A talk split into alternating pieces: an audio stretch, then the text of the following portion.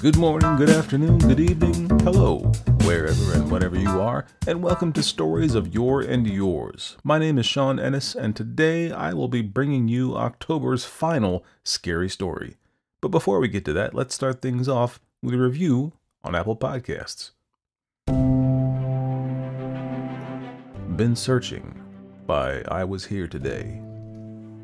I love this podcast. I've been looking for a quality show, and this is it. I love everything about it. The background information, the narrators' voices, the additional sounds for effects, the subject matter. So excited to know that I have found this to listen to when the time is right. Thank you. Thank you, I Was Here Today, for leaving such a kind review, and big thanks to everyone who has left a review thus far. Oh, and before we get started today, I wanted to shout out Miss Knight's English Class down in Florida. I know there are a few teachers who use this show in their classes, and I really enjoy hearing about that. So, if you're a teacher and you used any of my stories in your class, let me know, and I'll say hi to them here on the show. Today's story is called The Body Snatcher, and it was written by Robert Louis Stevenson, and I'll get to the background on that in just a minute, but first, we've got a little bit of housekeeping to take care of. There will be no new episode of Stories of Yore and Yours next week, but don't panic. I'm not going anywhere. What I'll be doing going forward is taking the show to a bi-weekly format. Now, there's a few reasons for this. Number one, the most selfish reason, is because it's just a lot easier to keep up with a recording and editing schedule when I'm working on a bi-weekly basis. But that's not the only reason. One of my intentions in going bi-weekly is to have longer seasons. 13 episodes in Season 2 just felt short to me, and I think spreading them out will help me to produce more episodes per season, though I don't have a hard number for that just yet. We'll just feel things out and see where it goes. But that's not all. This will also free me up to do more bonus content for patrons. What I'm thinking is that I'm going to do a series of bonus episodes during the season now, called Simply Stories. For these bonus episodes, as the title implies, it'll just be me narrating a story. The plan is to do one of these per month, so patrons will get the regular 2 episodes per month, which will always be free, then a bonus Simply Stories episode, plus the bonus trivia show Spot the Lie that I do with 3 other podcast hosts. Plus, of course, between seasons, patrons will get the fully produced bonus content, like this past off-season where I did this 6-part series, The Turn of the Screw. So at the end of the day, everyone gets more stories, and patrons get even more than usual. And by the way, all the bonus content that I just mentioned will be available to patrons of all levels. So if you're interested in supporting the show and getting a bunch of bonus content on top of that, you can head over to patreon.com/syypodcast. And of course, a huge thank you goes out to all of my current patrons. Thank you so much for supporting the show. Oh, and one more note before we get started with the intro this week. I have a guest appearance on another show that I want to tell you about. I was a guest on the great Two Girls on a Bench podcast this week. If you're listening on the day this show releases, that episode dropped yesterday, but either way, it's available right now. On that show, I narrated an original short story called Billy's Inferno by Anne Foxe. I had a lot of fun doing that, and if you're interested in writing or just hearing stories from 2 longtime friends, you should be listening to Trisha and Shauna over at Two Girls on a Bench already. They're both awesome, and the show is a lot of fun, too. I've heard from a few of you that you'd like a content warning before I send you to other shows, and I'm happy to provide you that as I do keep this show clean. There is some salty language over there on the bench, just so you're aware of that. But they also discuss salty snacks, and sweet snacks, and all kinds of snacks actually, in addition to talking about their writing and how they procrastinate said writing. But don't just take it from me, here are Trisha and Shauna to tell you more.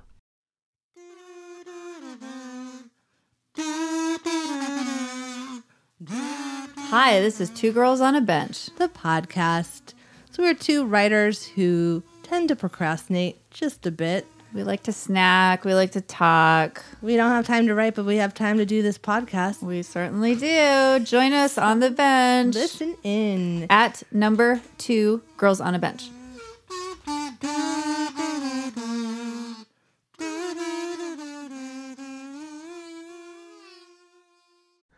So, now that you know about what's going on with me, let's move on to this week's story. As I mentioned a minute ago, we'll be featuring The Body Snatcher by Robert Louis Stevenson. Stevenson was born in November of 1850 in Edinburgh, Scotland. Stevenson's father, uncles, and grandfather were all engineers who designed lighthouses. This, of course, was to be Robert's profession as well, but as he went to school for engineering and would accompany his father to inspect lighthouses and get a feel for the family profession, he was more apt to use lighthouses as an inspiration for poetry than to study their inner workings. In a somewhat surprising development, Stevenson's mother was reported to have said that her husband was not opposed to their son's desire to be a writer. In fact, he supported it, just as long as Robert would go to school to be a lawyer as a fallback option. At the point when Robert decided to embark on a writing career, it certainly wasn't a surprise to his parents that this would be his chosen profession. In fact, Robert's father had enjoyed writing when he was younger, until his own father had told him to give up on that nonsense. Stevenson did eventually join the Scottish bar, but he never actually practiced law. After finishing law school, Stevenson became a very frequent traveler. He visited London and France often, and it was in France where he would meet the woman who would eventually become his wife. She was an American named Fanny Vandegrift Osborne, who was traveling to France with her 3 children while she was separated from her husband. They met in France in 1875, and she returned to San Francisco in 1878, with Stevenson staying in Europe. Against the advice of his friends, he went to meet her in the States in 1879 and arrived in California in very poor health. Now, this was a theme throughout Stevenson's life. He traveled often but was rarely in good health, and this being the longest trip he had taken and having done it by himself, it took a pretty big toll on him. Some local ranchers in Monterey nursed him back to health, but he took ill again that winter. By that time, Fanny had divorced the husband from whom she was separated and was able to come to his bedside to help him recover. For the next several years, they traveled together, trying to settle in a place that would be suitable for Robert's health. They went from England to Scotland to France and eventually back into the U.S., where they spent the winter of 1887 in the Adirondack Mountains in New York. The couple planned to take a trip in the following summer to the South Pacific, and they left from San Francisco in the summer of 1888. They would essentially remain in that area for the rest of Robert's life. They traveled the South Pacific for 3 years, bouncing from place to place. The climate restored Robert's health, and the family eventually settled in Samoa in 1890, where they would live until Stevenson's death due to a likely brain hemorrhage in 1894. He was only 44 years old at the time. Stevenson was not as prolific a writer as many of the authors I featured here, but he has some of the most well-known works. Chief among them are his first major success, the novel Treasure Island, which was published in 1893. This novel is hugely influential in the way popular culture has seen pirates since the time of its publication. The idea of treasure maps marked with an X, peg-legged pirates with parrots on their shoulders, and other pirate stereotypes originated in Treasure Island.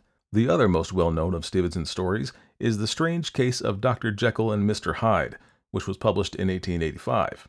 Both of those works, of course, are very well-known and have been adapted countless times since their publication in the late 19th century. Today's story, The Body Snatcher, was published in the Pall Mall Christmas Extra in 1884. The Pall Mall Gazette, for its part, was an evening newspaper in London that ran from February of 1865 until it was absorbed into the Evening Standard in 1923. The Body Snatcher was actually written in 1881, 3 years before it appeared in the Pall Mall Gazette, but it wasn't published right away. The reason for the delay is not clear, but there's an editor's note at the beginning of the story, and it gives at least a storyline reason that the story hadn't been published until 1884. It's a short note, so I'll just read it here. The Body Snatcher was written in June 1881 at Kinnaird Cottage, Pitlochry, and was originally intended to form one of a series of tales of terror, or as Stevenson called them, crawlers, which had been planned in collaboration with Mrs. Stevenson and were brought out under the title The Black Man and Other Tales. Of these stories, Thrawn Janet and the Merry Men were published in the Cornhill magazine, but The Body Snatcher was laid aside in a justifiable disgust, the tale being horrid. Subsequently, in 1884, being asked to contribute a story to the Pall Mall Christmas number, he offered Markheim, but as it fell short of the space reserved for it, Stevenson sent The Body Snatcher, which, in a letter to the editor, he describes as blood-curdling enough and ugly enough to chill the blood of a grenadier. Unique and gruesome methods of advertising were used by the Pall Mall, and much attention was drawn to the story. In London, posters were displayed of so ghoulish and startling a character that they were suppressed by the police. Now, I don't know how much of that is actually true, and I don't know actually where that editor's note came from, but it is true that Stevenson originally intended to submit Markheim to the Pall Mall instead of The Body Snatcher, but it was too short, and Stevenson was too ill at the time to write more, so he used a story he already had in the can, so to speak. I'll tell you a bit more about the background and probable inspiration for this story afterwards, But as you listen, just know that the story is inspired by true events, and if you've heard of body snatchers or resurrection men in history, you probably already know what I'm talking about. So let's see, you know more now about the show going forward, Two Girls on a Bench, Robert Louis Stevenson, and The Body Snatcher. So, since we've covered all the bases, let's get right into this week's feature presentation.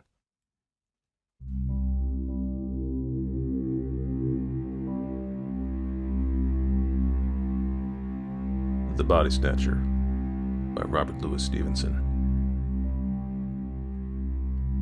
Every night in the year, four of us sat in a small parlor of the George at Debenham, the undertaker, the landlord, and Fettes, and myself.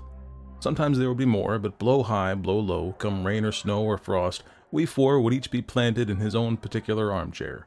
Fettes was an old drunken Scotchman, a man of education, obviously, and a man of some property since he lived in idleness. He had come to Debenham years ago while still young, and by a mere continuance of living had grown to be an adopted townsman. His blue camlet cloak was a local antiquity like the church spire. His place in the parlor at the George, his absence from the church, his old crapulous, disreputable vices, were all things of course in Debenham. He had some vague, radical opinions and some fleeting infidelities which he would now and then set forth and emphasize with tottering slaps on the table. He drank rum, 5 glasses, regularly, every evening, and for the greater portion of his nightly visit to the George sat, with his glass in his right hand, in a state of melancholy, alcoholic saturation. We called him the doctor, for he was supposed to have some special knowledge of medicine, and had been known, in a pinch, to set a fracture or reduce a dislocation, but beyond these slight particulars we had no knowledge of his character and antecedents. One dark winter night, it had struck 9 some time before the landlord joined us, there was a sick man in the George, a great neighboring proprietor suddenly struck down with apoplexy on his way to Parliament, and the great man's still greater London doctor had been telegraphed to his bedside. It was the first time that such a thing had happened in Debenham, for the railway was but newly open, and we were all proportionately moved by the occurrence. "He's come," said the landlord, after he had filled and lighted his pipe. "He?" said I. "Who? Not the doctor?" "Himself," replied our host. "What is his name?"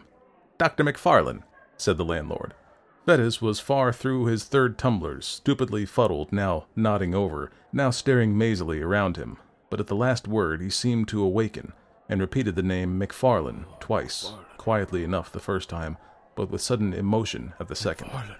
"Yes," said the landlord, "that's his name, Dr. Wolf McFarlane."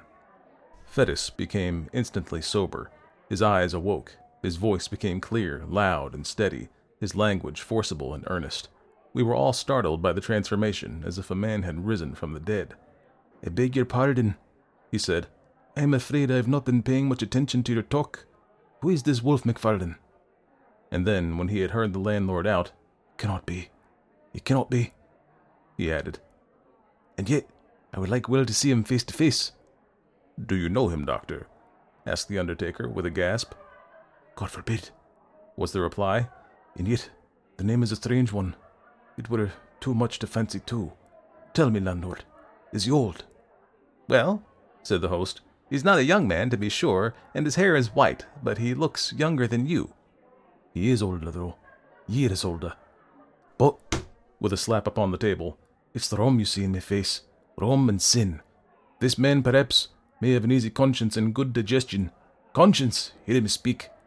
You would think I was some good old decent Christian, would you not? But no, not I. I never canted. Voltaire might have canted if he stood in my shoes, but the brains," with a rattling fillip on his bald head, "the brains were clear and active, and I saw and made no deductions." "If you know this doctor," I ventured to remark after a somewhat awful pause, "I should gather that you do not share the landlord's good opinion." Fettes paid no regard to me. "Yes," he said with sudden decision, "I must see him face to face." There was another pause, and then a door was closed rather sharply on the first floor, and a step was heard upon the stair. "That's the doctor," cried the landlord. "Look sharp, and you can catch him." It was but 2 steps from the small parlor to the door of the old George Inn. The wide oak staircase landed almost in the street.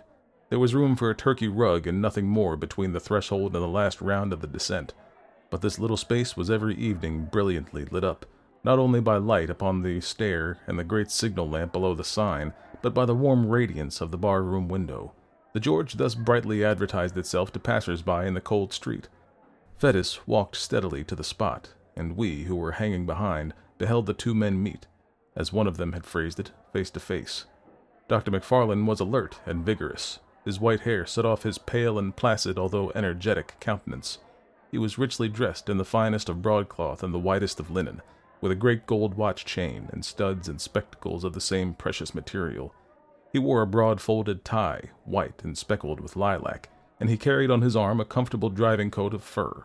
There was no doubt but he became his years, breathing as he did of wealth and consideration, and it was a surprising contrast to see our parlor sot, bald, dirty, pimpled, and robed in his old camlet cloak, confront him at the bottom of the stairs. "McFarlane!" he said somewhat loudly, more like a herald than a friend. The great doctor pulled up short on the fourth step, as though the familiarity of the address surprised and somewhat shocked his dignity. "Toddy McFarlane," repeated Fettes.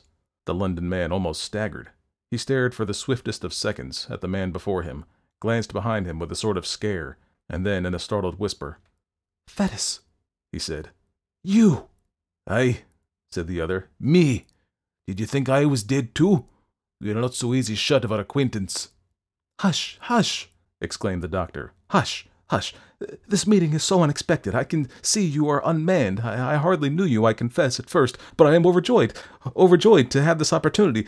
For the present it must be how do you do and goodbye in one, for my fly is waiting, and I must not fail the train, but you shall, let me see, yes, you shall give me your address, and you can count on early news of me. We must do something for you, Fettes. I fear you are out at elbows, but we must see to that auld lang syne, as once we sang at suppers." "Money!" cried Fettes. "Money from you! The money that I had from you is lying where I cast it in the rain."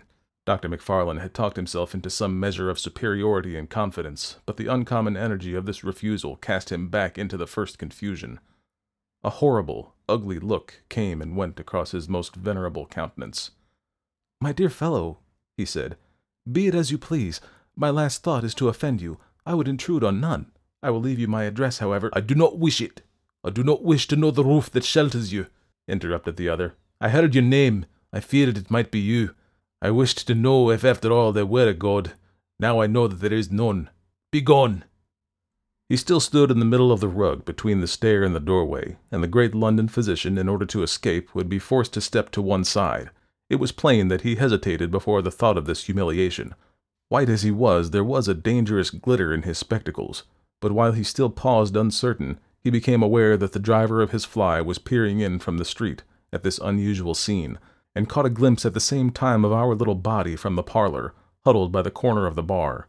The presence of so many witnesses decided him at once to flee. He crouched together, brushing on the wainscot, and made a dart like a serpent, striking for the door.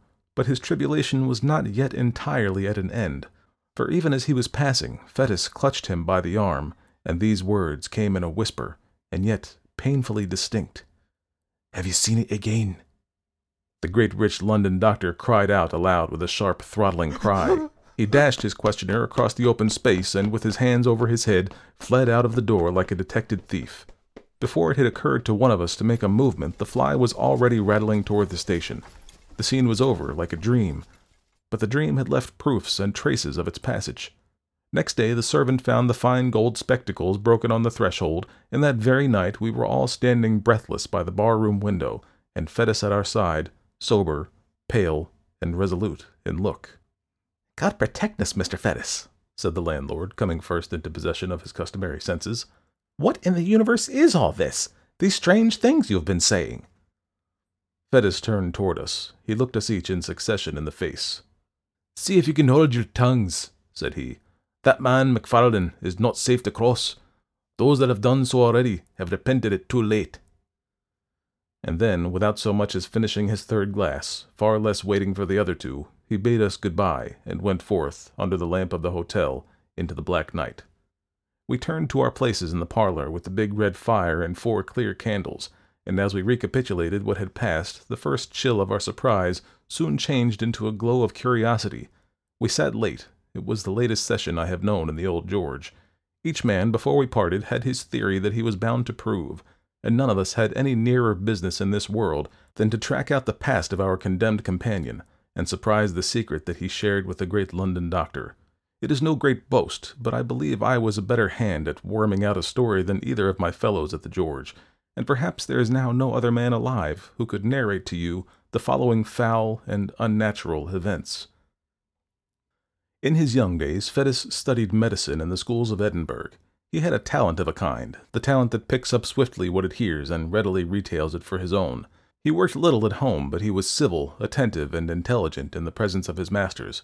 They soon picked him out as a lad who listened closely and remembered well.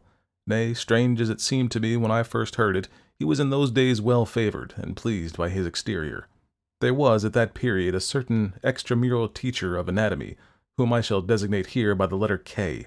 His name was subsequently too well known. The man who bore it skulked through the streets of Edinburgh in disguise, while the mob that applauded at the execution of Burke called loudly for the blood of his employer.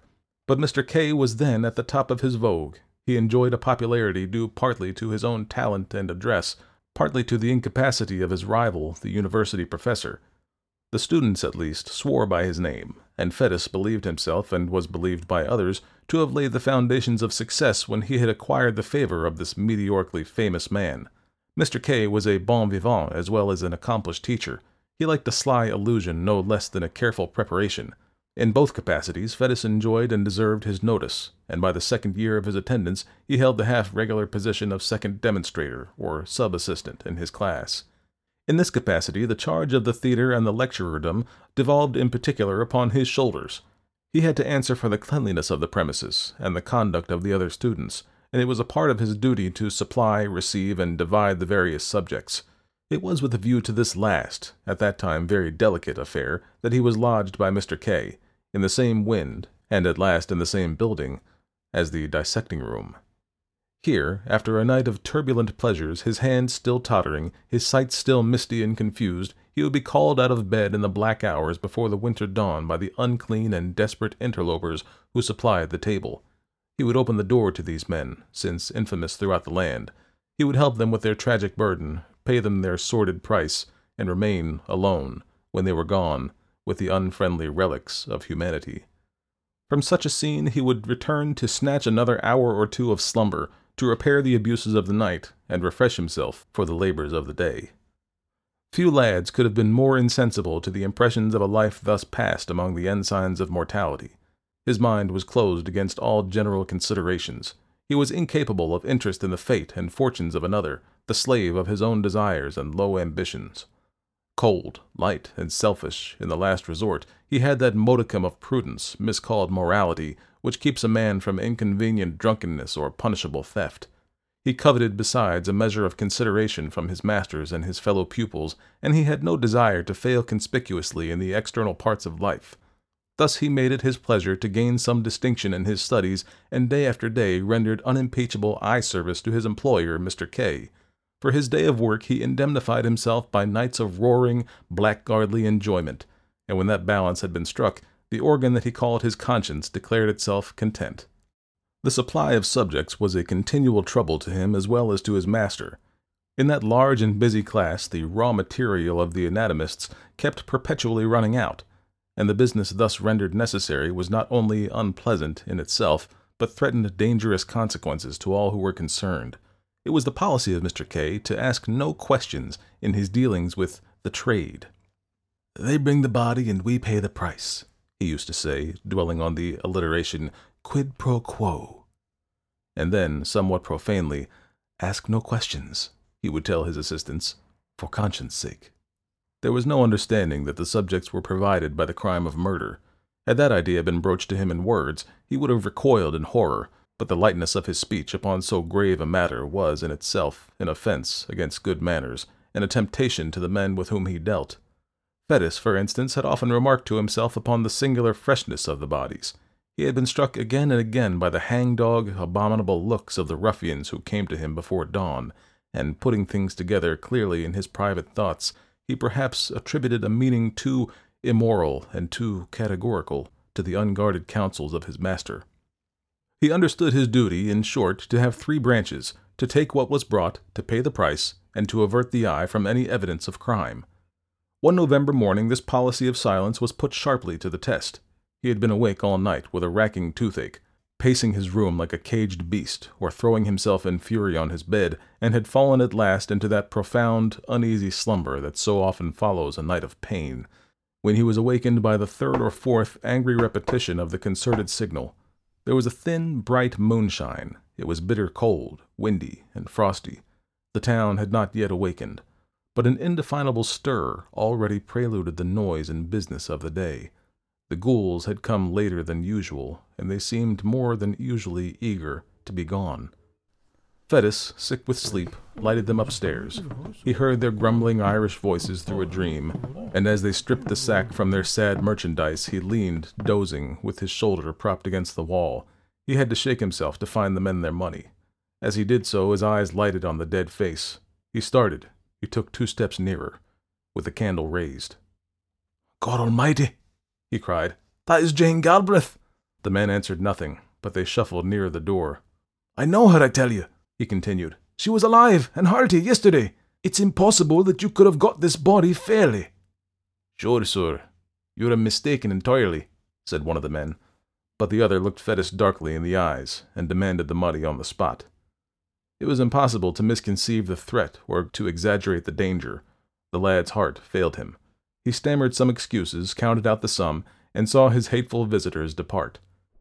No sooner were they gone than he hastened to confirm his doubts. By a dozen unquestionable marks, he identified the girl he had just jested with the day before. He saw with horror marks upon her body that might well betoken violence. A panic seized him, and he took refuge in his room. There he reflected at length over the discovery he had made, considering soberly the bearing of Mr. K's instructions and the danger to himself of interference in so serious a business, and at last, in sore perplexity, determined to wait for the advice of his immediate superior, the class assistant. This was a young doctor, Wolf McFarlane, a high favorite among all the reckless students, clever, dissipated, and unscrupulous to the last degree. He had traveled and studied abroad. His manners were agreeable and a little forward. He was an authority on the stage, skillful on the ice, or the links with skate or golf club. He dressed with nice audacity, and to put the finishing touch upon his glory, he kept a gig and a strong trotting horse. With Fettes he was on terms of intimacy.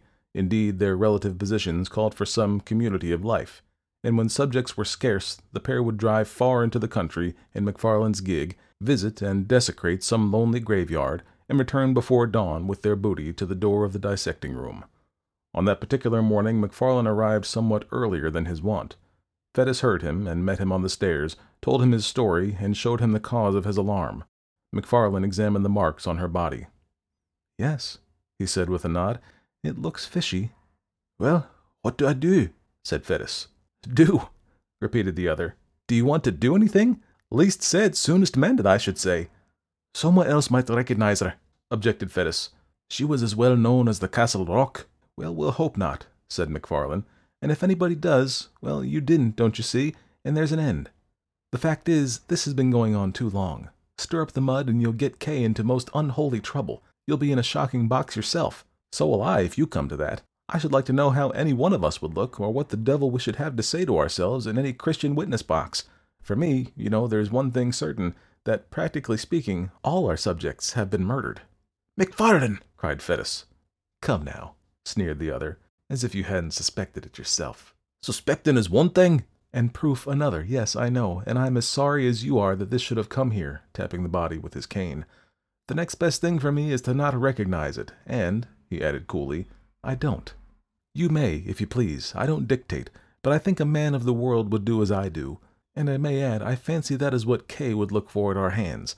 The question is, why did he choose us two for his assistance? And I answer, because he didn't want old wives." This was the tone of all others to affect the mind of a lad like Fettes. He agreed to imitate McFarlane.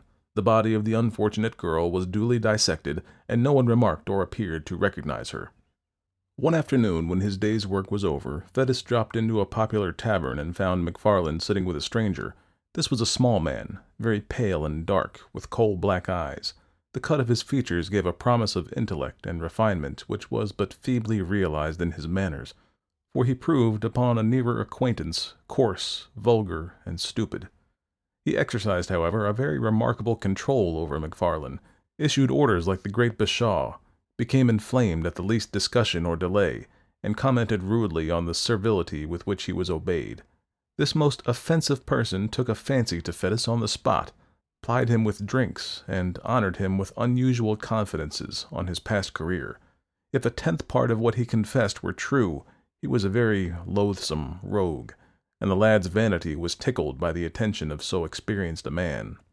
"I'm a pretty bad fellow myself," the stranger remarked, "but McFarlane is the boy. Toddy McFarlane, I call him. Toddy, order your friend another glass." Or it might be, "Toddy, you jump up and shut the door. Toddy hates me," he said again. "Oh, yes, Toddy, you do." "Don't you call me that confounded name," growled McFarlane. "Hear him! Did you ever see the lads play knife? He would like to do that all over my body," remarked the stranger. "We medicals have a better way than that," said Fettes. "When we dislike a dead friend of ours, we dissect him." McFarlane looked up sharply, as though this jest was scarcely to his mind. The afternoon passed. Grey, for that was the stranger's name, invited Fettes to join them at dinner, ordered a feast so sumptuous that the tavern was thrown in commotion, and when all was done, commanded McFarlane to settle the bill. It was late before they separated. The man Grey was incapably drunk. McFarlane, sobered by his fury, chewed the cud of the money he had been forced to squander and the slights he had been obliged to swallow. Fettes, with various liquors singing in his head, returned home with devious footsteps and a mind entirely in abeyance. Next day McFarlane was absent from class, and Fettes smiled to himself as he imagined him still squiring the intolerable Grey from tavern to tavern. As soon as the hour of liberty had struck, he posted from place to place in quest of his last night's companions. He could find them, however, nowhere, so returned early to his rooms, went early to bed, and slept the sleep of the just. At 4 a.m. he was awakened by the well-known signal. Descending to the door, he was filled with astonishment to find McFarlane with his gig, and in the gig one of those long and ghastly packages with which he was so well acquainted. "What?" he cried. "Have you been out alone? How did you manage?" But McFarlane silenced him roughly, bidding him to turn to business.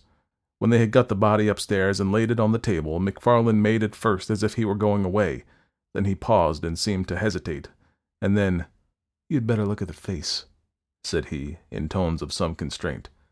"You'd better," he repeated, as Fettes only stared at him in wonder. "But where and how did you come by it?" cried the other. "Look at the face," was the only answer. Fettes was staggered. Strange doubts assailed him. He looked from the young doctor to the body, and then back again. At last, with a start, he did as he was bidden. He had almost expected the sight that met his eyes, and yet the shock was cruel.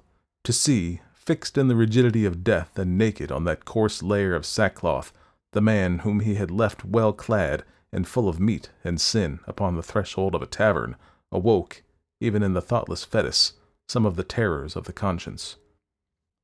It was a cross-tibi which re-echoed in his soul that two whom he had known should have come to lie upon these icy tables. Yet these were only secondary thoughts. His first concern regarded Wolf. Unprepared for a challenge so momentous, he knew not how to look his comrade in the face. He durst not meet his eye, and he had neither words nor voice at his command.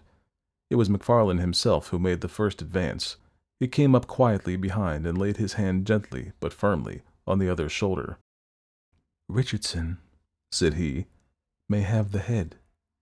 Now Richardson was a student who had long been anxious for that portion of the human subject to dissect. There was no answer, and the murderer resumed, "Talking of business, you must pay me. Your accounts, you see, must tally." Fettes found a voice, the ghost of his own. "Pay you!" he cried. "Pay you for that?" "Why, yes, of course you must. By all means and on every possible account you must," returned the other. "I dare not give it for nothing. You dare not take it for nothing. It would compromise us both. This is another case like Jane Galbraith's. The more things are wrong, the more we must act as if all were right. Where does old K keep his money?" "There," answered Fettes hoarsely, pointing to a cupboard in the corner. "Give me the key, then," said the other, calmly, holding out his hand. There was an instant's hesitation, and the die was cast. McFarlane could not suppress a nervous twitch, the infinitesimal mark of an immense relief, as he felt the key between his fingers. He opened the cupboard, brought out a pen and ink and a paper book that stood in one compartment, and separated from the funds in a drawer a sum suitable to the occasion. "Now, look here," he said. "There is the payment made. First proof of your good faith. First step to your security. You now have to clinch it by a second. Enter the payment in your book, and then you, for your part, may defy the devil." The next few seconds were for Fettes an agony of thought. But in balancing his terrors it was the most immediate that triumphed. Any future difficulty seemed almost welcome if he could avoid a present quarrel with McFarlane. He set down the candle which he had been carrying all this time, and with a steady hand entered the date, the nature, and the amount of the transaction. "And now," said McFarlane, "it is only fair that you should pocket the lucre. I've had my share already. By the by, when a man of the world falls into a bit of luck, he has a few shillings extra in his pocket. I'm ashamed to speak of it, but there is a rule of conduct in the case. No treating, no purchase of expensive class books, no squaring of old debts. Borrow, don't lend."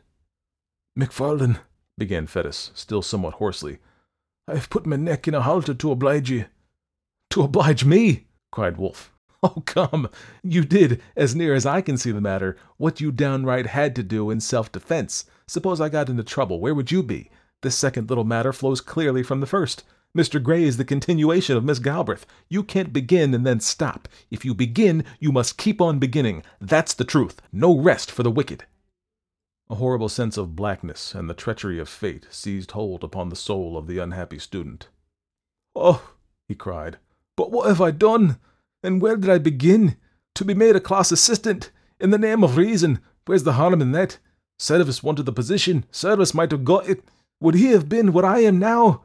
"My dear fellow," said McFarlane, "what a boy you are! What harm has come to you? What harm can come to you if you hold your tongue?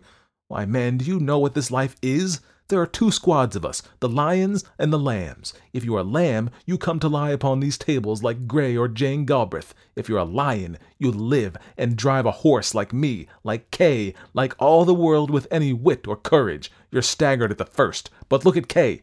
My dear fellow, you're clever. You have pluck. I like you, and Kay likes you. You were born to lead the hunt, and I tell you on my honor and my experience of life, 3 days from now you'll laugh at these scarecrows like a high school boy at a farce." And with that, McFarlane took his departure and drove off up the wind in his gig to get under cover before daylight. Fettes was thus left alone with his regrets.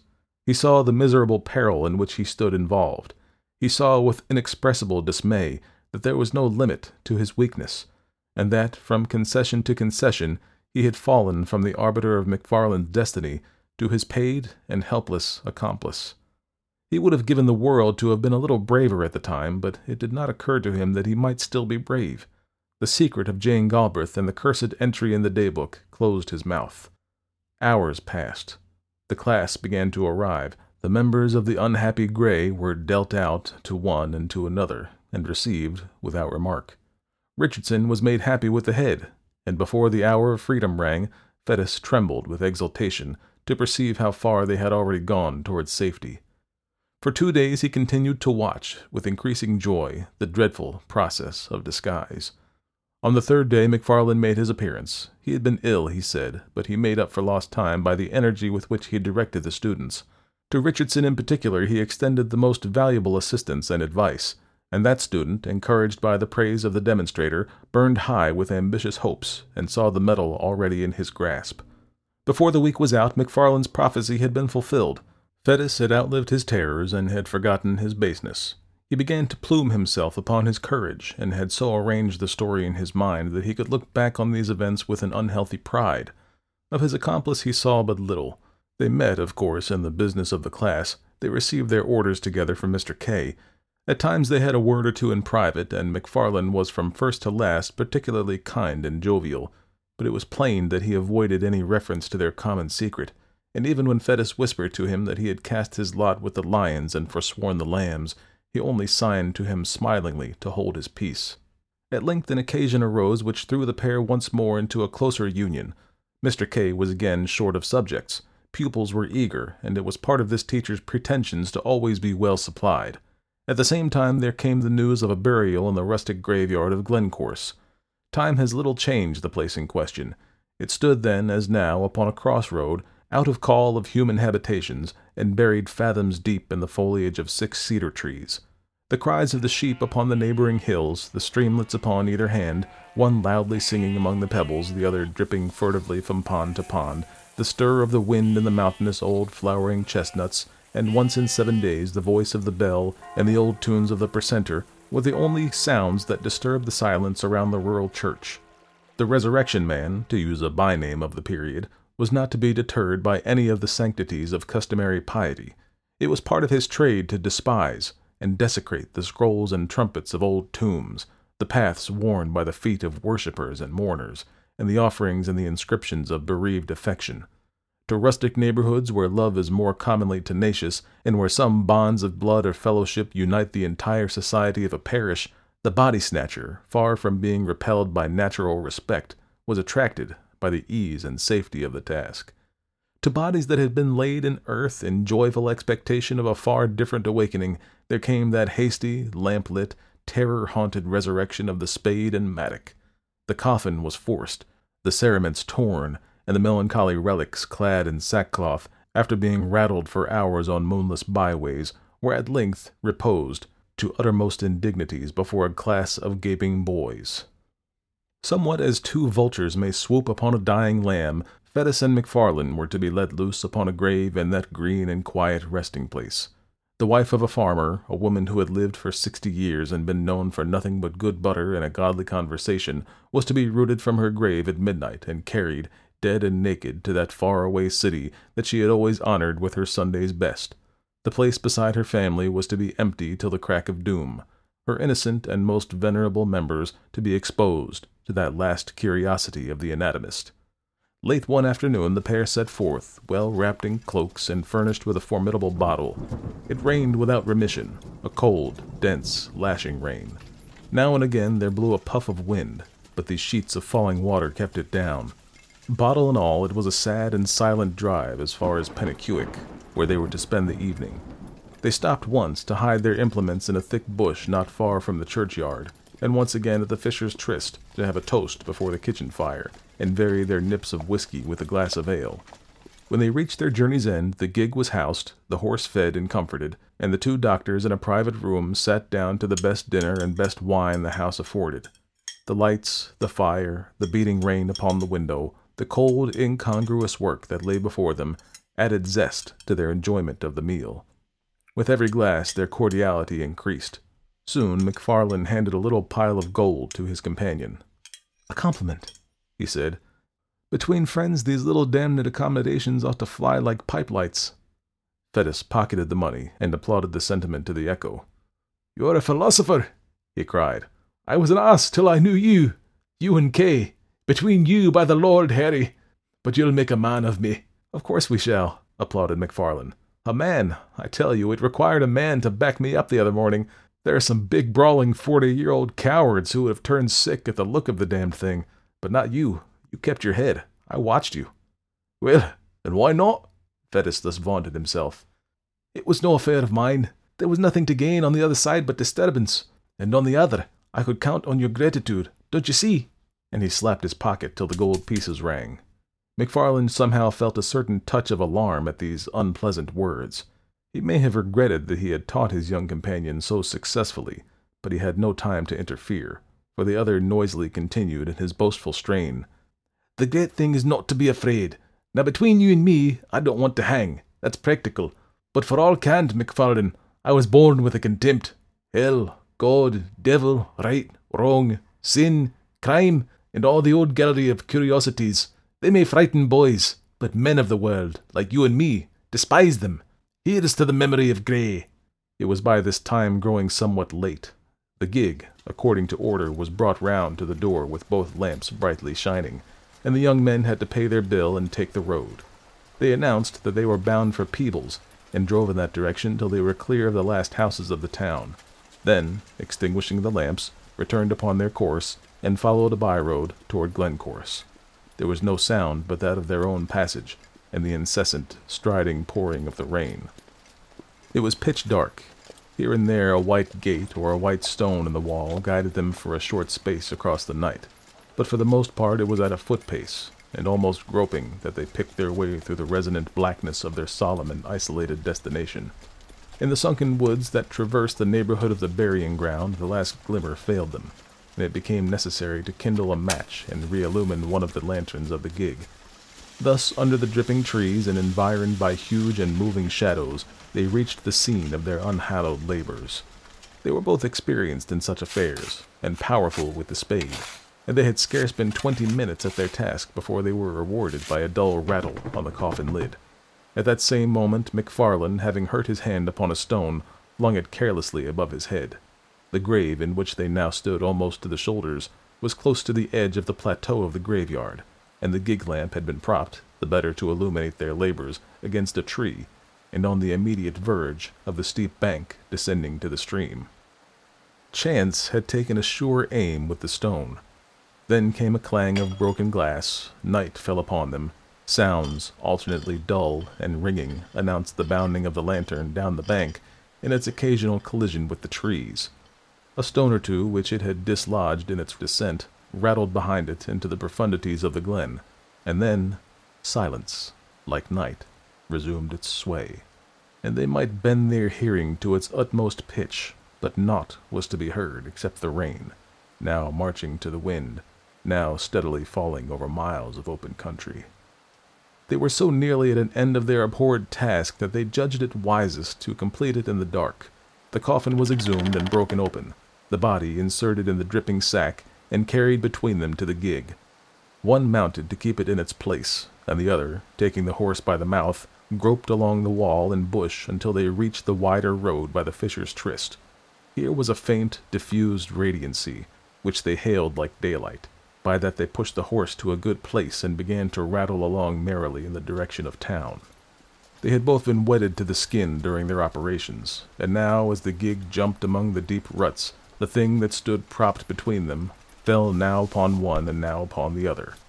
At every repetition of the horrid contact, each instinctively repelled it with a greater haste, and the process, natural although it was, began to tell upon the nerves of the companions.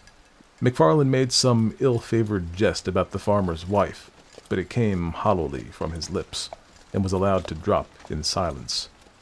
Still their unnatural burden bumped from side to side, and now the head would be laid as if in confidence upon their shoulders, and now the drenching sackcloth would flap icily about their faces. A creeping chill began to possess the soul of Fettes. He peered at the bundle, and it seemed somehow larger than the first.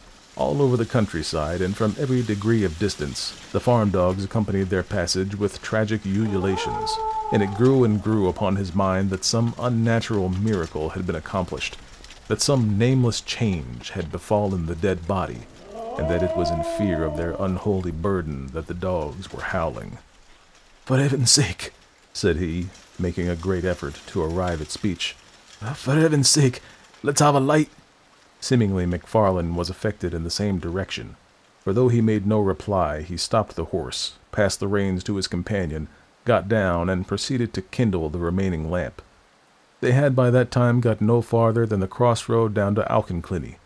The rain still poured as though the deluge were returning, and it was no easy matter to make a light in such a world of wet and darkness. When at last the flickering blue flame had been transferred to the wick and began to expand and clarify and shed a wide circle of misty brightness round the gig, it became possible for the two young men to see each other and the thing they had along with them. The rain had molded the rough sacking to the outlines of the body underneath. The head was distinct from the trunk, the shoulders plainly modeled. Something at once spectral and human riveted their eyes upon the ghastly comrade of their drive. For some time McFarlane stood motionless, holding up the lamp.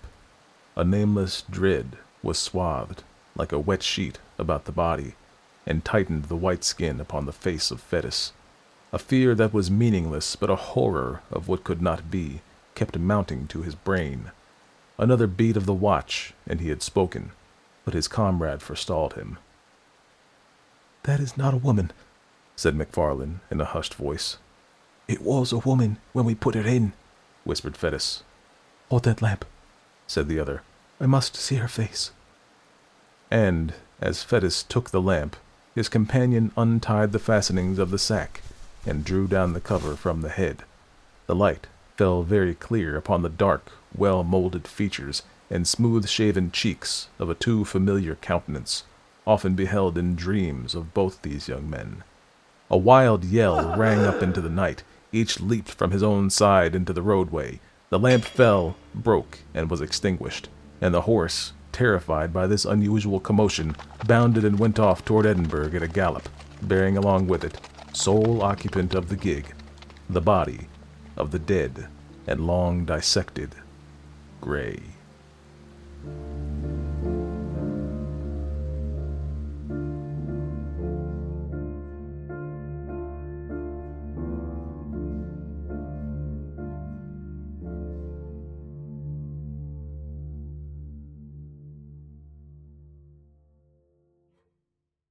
If you enjoy Stories of Yore and Yours and you want to help out the show, there are a few ways to do it.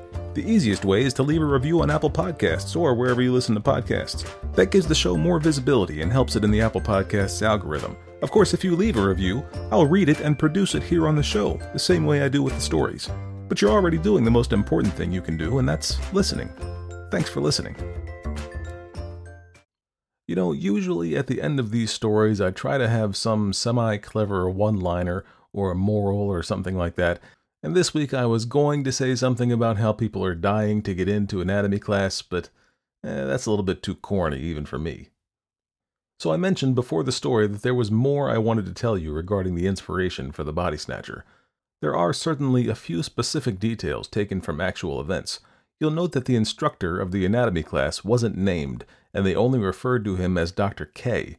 Well, as it happens, that first letter of a name is based on a real anatomist who infamously accepted ill-gotten bodies from a pair of fellows named William Burke and William Hare. There's lots out there about the Burke and Hare murders, so I'm not going to go into very deep detail. I know Lore did a podcast episode about them, and I'm pretty sure Stuff You Missed in History Class did one too. I was trying to think of any indie shows that have done one, but I came up empty on that one. Anyway, the anatomist in question was Robert Knox, who taught anatomy, among other things, in Edinburgh, Scotland. Another detail that made it into the story, of course, which made it easier because it's a local story. Knox preferred to perform dissection on a human corpse for every one of his instruction periods, and as such he was often short of actual subjects upon whom he could perform said dissection. And so, he would accept corpses from grave robbers, no questions asked. Had he asked questions of Williams, Burke, and Hare, he may have found that the pair, rather than robbing graves, had been, shall we say, going about things in a different way. It is believed that the two committed up to 16 murders over a period of about 10 months in 1828, selling the bodies to Dr. Knox. When they were caught, Mr. Hare turned King's evidence and testified against Burke, who was found guilty of 3 murders, hanged, and then, you guessed it, publicly dissected. For his part, Hare served some time in jail, and when he was released and brought to Dumfries, Scotland in disguise, word got out that he was in town, and it basically caused a bit of a mini-riot. So, he was snuck out of Dumfries and told to head for the English border. At that point, he essentially disappeared and was never heard from again. Knox, for his part, was basically ruined after the dealings with the Body Snatchers. Oh, and one more thing. It was a couple of lodgers who discovered the final victim of Burke and Hare and reported them to the police. The surname of that couple? Grey. I hope you've enjoyed this episode of Stories of Yore and Yours. For a full list of music and sound effect credits, please visit syypodcast.libsyn.com/blog. Now, next time you hear from me, I'll be bringing you yet another story from an author I have not yet featured here. If you're familiar with The Maltese Falcon, though, you'll want to stay tuned for that one. Or really, even if you're not familiar, I think you'll enjoy it. Until then, this has been Stories of Yore and Yours. I've been Sean Ennis. Thanks for listening. See you next time. If you've got a request for a short story, or if you've written your own short story that you want to submit to the show, you can do that through any of the social media channels, or you can email me at syypodcast@gmail.com.